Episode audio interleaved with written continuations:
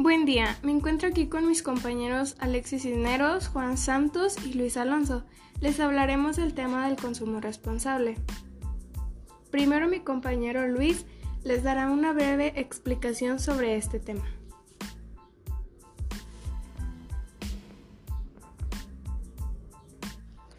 El consumo responsable es una actitud por parte de los consumidores que implica hacer un consumo consciente y crítico que se demuestra a la hora de comprar un producto o contratar un servicio.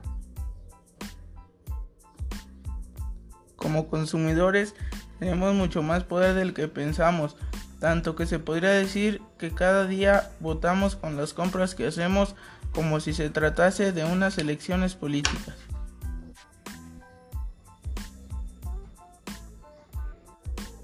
Ahora viene mi compañero Juan Santos a decirnos cómo es el consumidor responsable.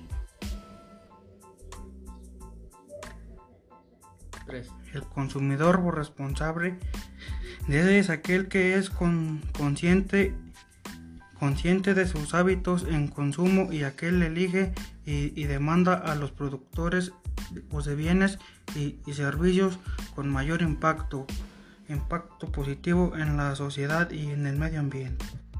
Según la revista Ética al Consumo, el perfil del consumidor viene determinado por cinco factores. 1. Reducir el consumo. 2. Ser más activista. 3. Consumir productos, bienes y contratar servicios locales así como productos de segunda mano. Cuarto, guardar e invertir el dinero en banca ética. Quinto, reutilizar, reparar y reciclar. Por último, mi compañero Luis viene a decirnos los beneficios ambientales. El principal beneficio ambiental es el ahorro energético y la reducción de emisiones de gases de efecto invernadero.